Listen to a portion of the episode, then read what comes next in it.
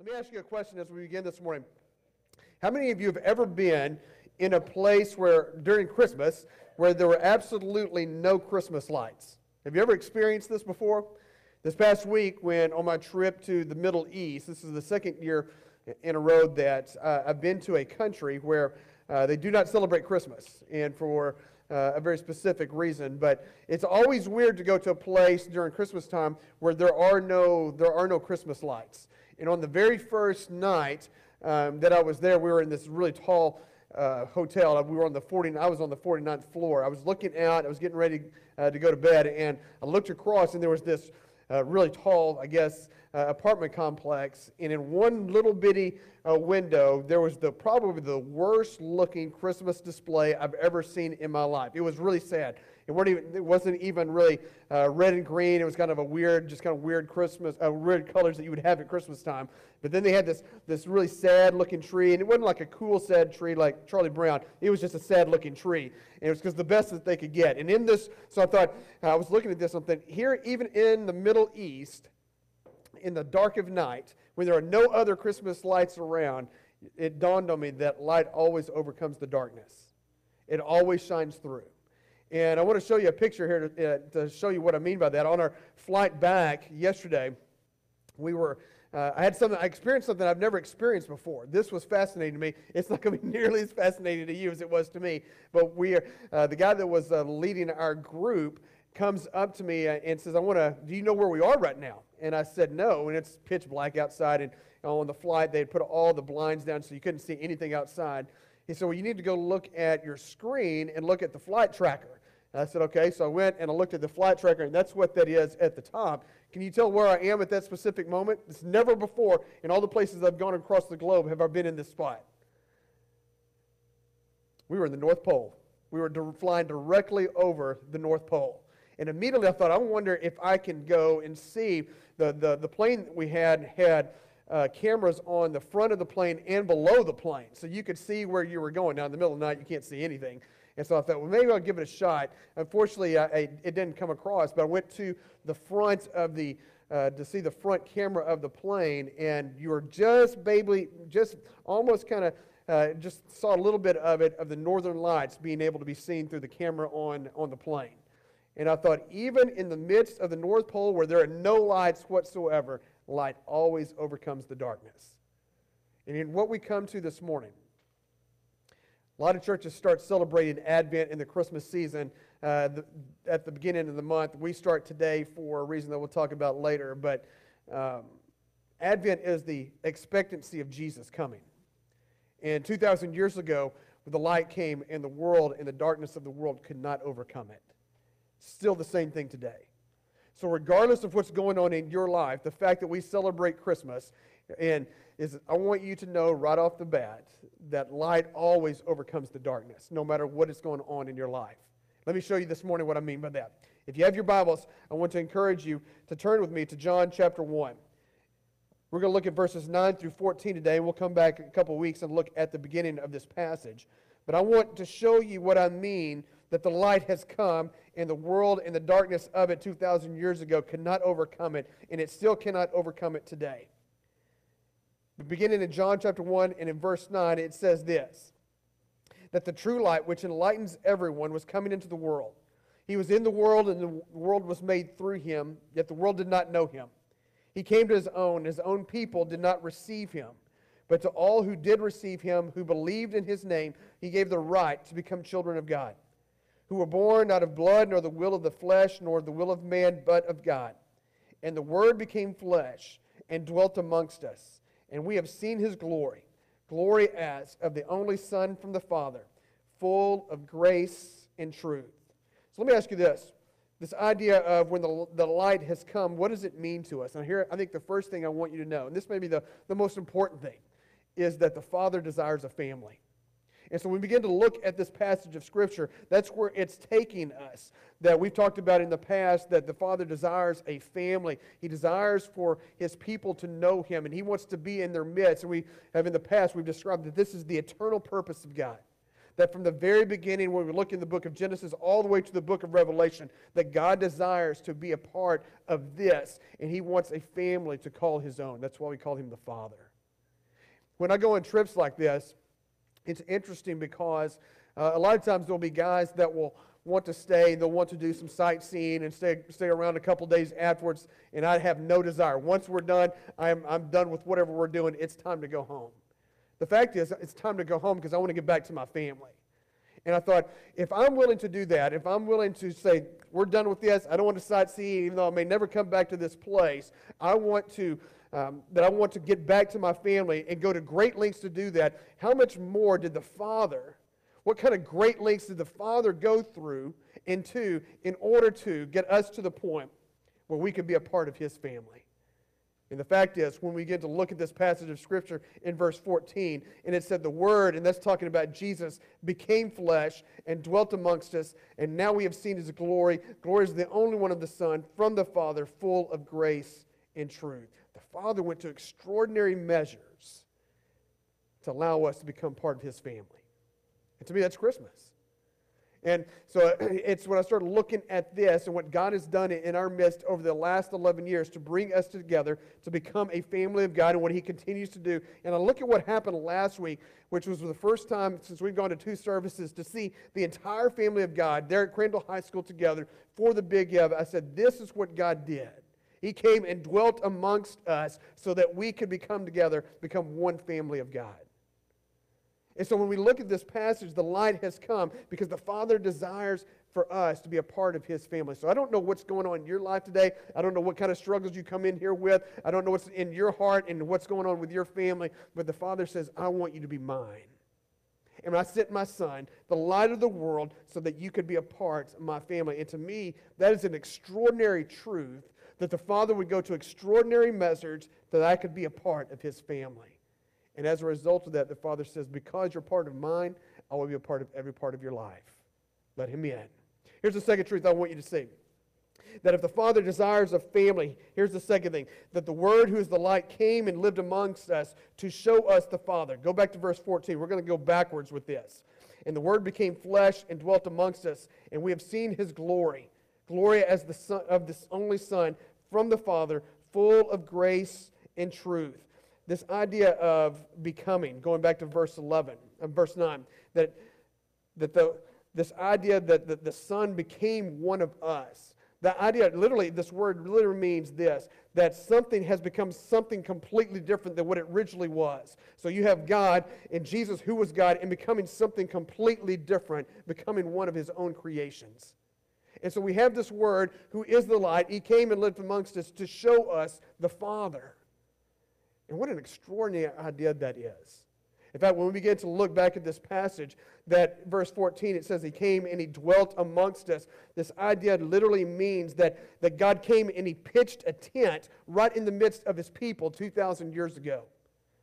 If you want to get really spiritual about it, it means he came and he set up a tabernacle. Now, that's a weird word for us that don't know a whole lot about the Old Testament. But when you look back at what happened in the Old Testament, that was God in the Old Testament bringing his people out of Egypt. He was saving them from bondage. And so he came in his presence to literally live right in the middle of this gigantic tent that they called the tabernacle. And so then you fast forward to the time of Jesus because God's desire was to live and have a family. The people of Israel were his people, yet they continued to sin against him to the point where God says, I have another plan. And my plan is this, is now I'm going to send my only son, and he's going to be in flesh form so that you will know who I am. And the great part about that is Jesus came, and too often we kind of get stuck on the baby part, but Jesus came and he dwelt amongst us so that we could see the love of our Father for each and every one of us. This past week when we were in, in Abu Dhabi and, and working with people of other faiths, it hit me that we, we follow a God that's only the only God that's ever, that's ever worshiped across the world that came amongst his people. Because of the Father's great love for each and every one of us. Our God. So because I love you, I'm going to live amongst you. I'm going to absorb the same kind of weaknesses that we have to show you what it's like and point you to the Father who's full of grace and love and mercy and compassion. So we get wrapped up in Christmas time with all the lights and with all the, uh, with all the shopping and with all the gifts. And the fact is, we miss the greatest gift of the love of the Father that He sent His only Son to tabernacle amongst us, to dwell amongst us, to show His great love to us. We miss it. Don't miss it this Christmas season. The light has come. And so this light, who was the Word, came and He lived amongst us to show us the Father. And, and when we begin to realize how extraordinary this really is, it'll change the way we look at Christmas. I'll be honest with you, it's too often, even with myself, I get wrapped up in it. But when you go to a place where no one worships Jesus, no one follows him, you begin to really take stock of how much I truly, what God has really done for us through Christ. And you have interesting conversations. They're asking now, how did God become a child? And, and why did he go to the cross? And you know, what is this thing with the Father, Son, and the Holy Spirit? And you have all these very difficult questions that are being asked. But when it boils down to it, we're the only one where our God came and said, I'm going to dwell amongst you because of my love for you. And here's the point. You'll go to work tomorrow, you'll go to school tomorrow, and you're thinking, I'm going to these places. And Jesus said, Because I've dwelt amongst you 2,000 years ago, wherever you go today, wherever you go tomorrow, the light goes with you. So, whatever you're dealing with, he says, I'm there. Whatever you're struggling with, he says, I'm already there. I'm in the midst of it. So, when he shows us the Father, the Father says, I'm giving him to you. He's dwelling amongst you, so you don't have to live life by yourself. Everything we go through, he says, I'm there. And that's the reason the light has come.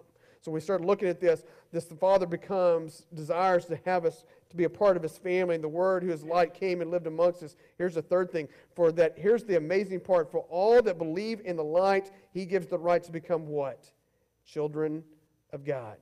He, verse 11 says, He came to His own, and His own people did not receive Him. But to all who receive Him, verse 12, who believed in His name, He gave the right to become children of God. Now, I don't know about you, but the, that word right is an important word in my opinion. To me, it's extraordinary.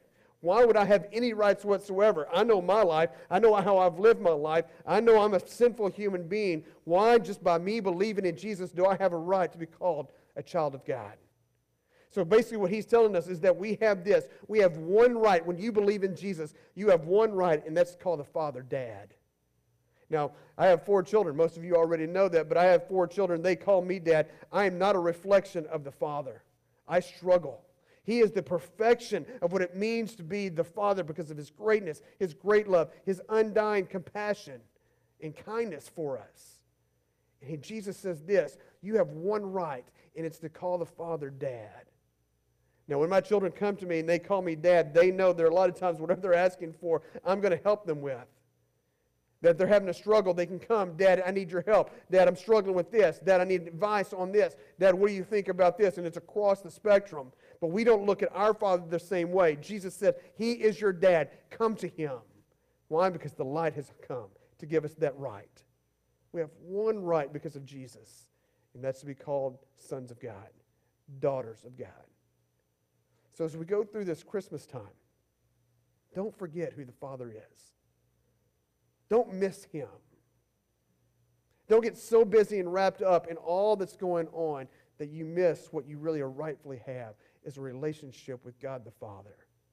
So the Father desires for you to be a part of his family. Jesus, who is the Word and the light, came to show us what the Father really looks like. And so when we begin to get to this point, when we get to this, that now we are now called children of God. Now the fourth thing is this, is we have a responsibility when it comes to the family. And I want you to show, I want to show you what Jesus said to us in the Sermon on the Mount. When we look at this passage, he says this. Beginning in verse 14 of chapter 5, he says this You are the light of the world. A city set on a hill cannot be hidden, nor do people light lamps and put it under a basket, but on a stand, and it gives light to all in the house. In the same way, let your light shine before others, so that they may see your good works and give glory to your Father who is in heaven. Did you see what he said? Verse 14, you are the light of the world. Verse 16, let your light shine before others so that they may see your good works and give glory not to Vista Church, not to you, but they may give glory to whom? The Father of the family. He desires to have a family, and you're a part of it. He wants you to have every right as a child, and that's complete access to Him. But he says also you have a responsibility that each and every family member has, and that is because you are the light of the world, that Jesus is flowing through you. Go shine it wherever you go. Go do good works in the name of the Father. Go do good works in the name of the family that you're a part of. Go love on people during this Christmas holiday season who you look at and say, that person needs a touch of the family. They need a touch of the Father. They need a touch of the Word. They need a touch of the light. And the family responsibility is to be just that. I'm always astounded by what Jesus says. He doesn't say that you're a reflection of the light, He says, You are the light as my followers. So, where you go today, where you go tomorrow, school, work, play, wherever it may be, this Christmas season, the light has come wherever you go. Jesus, if you're my follower, if you're part of my family, you have a job to do. And I thought about last Sunday. For those of you that did not have an opportunity to join us for the, for the big give um, at the high school, which was truly, for those, I mean, for everyone was there, was truly an amazing experience. This thing gets, get, just gets bigger every year. But by the time that we were said and done, I announced that we had brought in about 88,000, almost 89,000. By the time that it was all said and done, we have about $90,000 that was given to the big give. An amazing number. And what actually what's happened as a result of that, that we're able to do uh, two more guys that are starting churches. And here's, here's what happens, and here's why you're so different, and being a part of this church is so different, because we're able to help two other church plants, not guys that we've been helping in the past, but both of these guys have the exact same story. They're trying to be lights in their communities, and it's almost, it's, it's terrible. Both of their stories are almost exactly the same. That their churches sent them out, and they said, We want you to go start a church. And then they leave, they take up their family, they uproot themselves, and they go to their communities. And once they're there, both of them, the pastor of their churches, both said, You know what? We don't have the money to do this. We're not going to support you anymore. And so money that they were dependent upon is now gone. And so you basically you have these churches reneging on what they said they were going to do, their commitments. And I've talked to both of them, and I said, We're going to help in some form or fashion. And then you come last Sunday with the opportunity to give to the kingdom and come up with this crazy number of $90,000. And immediately I said, We have money to help these guys out in their families. In a time where one of them said, I don't even know what we're going to do for Christmas because we were dependent upon a lot of that. And then God says, I know exactly what's going to happen because Vista Church is going to step in and they're going to give a lot of money and we're going to give it away. What does this mean? The light has come. It doesn't mean that we keep it to ourselves. These guys are part of our family, the family of God. And you just stepped in and did an amazing miracle in their lives. And it's going to help us, hundreds of other people that we will never know are going to be touched by your generosity. And then, if that wasn't crazy enough, you decide that you're going to come back to this place on Sunday night and invite the community to come and have pictures taken with Santa Claus, the Grinch, which, by the way, is JJ in here? Yeah, it was, I don't know how many times I had people come up to me and say, that guy's fantastic, fantastic as the Grinch. I said, no, he's not. That's the way he is all the time. He's just happy that he gets to do it without anybody getting, him, getting mad at him. The Grinch, Buddy the Elf, and people were asking, why are you doing this? And I'll tell you why. Because I had one individual come up to me in the midst of the event and make this comment to me.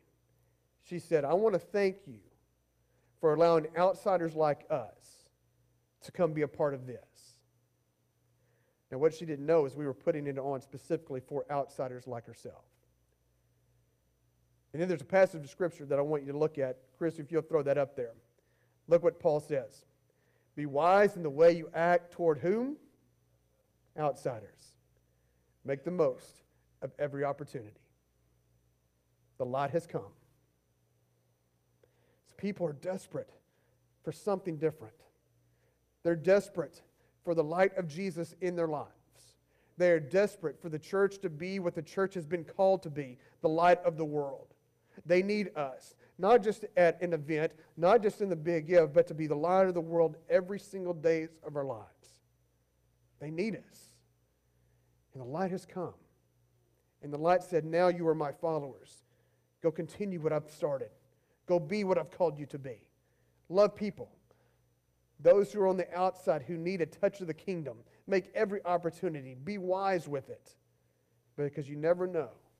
If one little picture was sent, it might help them take one step into the kingdom of God. So I want to encourage you this morning that what you've been doing over the past, really since we look back at August and we get to this point, and time and time again, you've served, you've loved, you've given, and it's making a difference. Our community and people outside of our community are beginning to know that the light has come. He loves them. He wants them to know the Father loves them, and you've had an unbelievable part of that. I look forward to what God's going to do with us in the next year. But for this time, I want you to be encouraged that God's doing an amazing work through you. Let's pray together.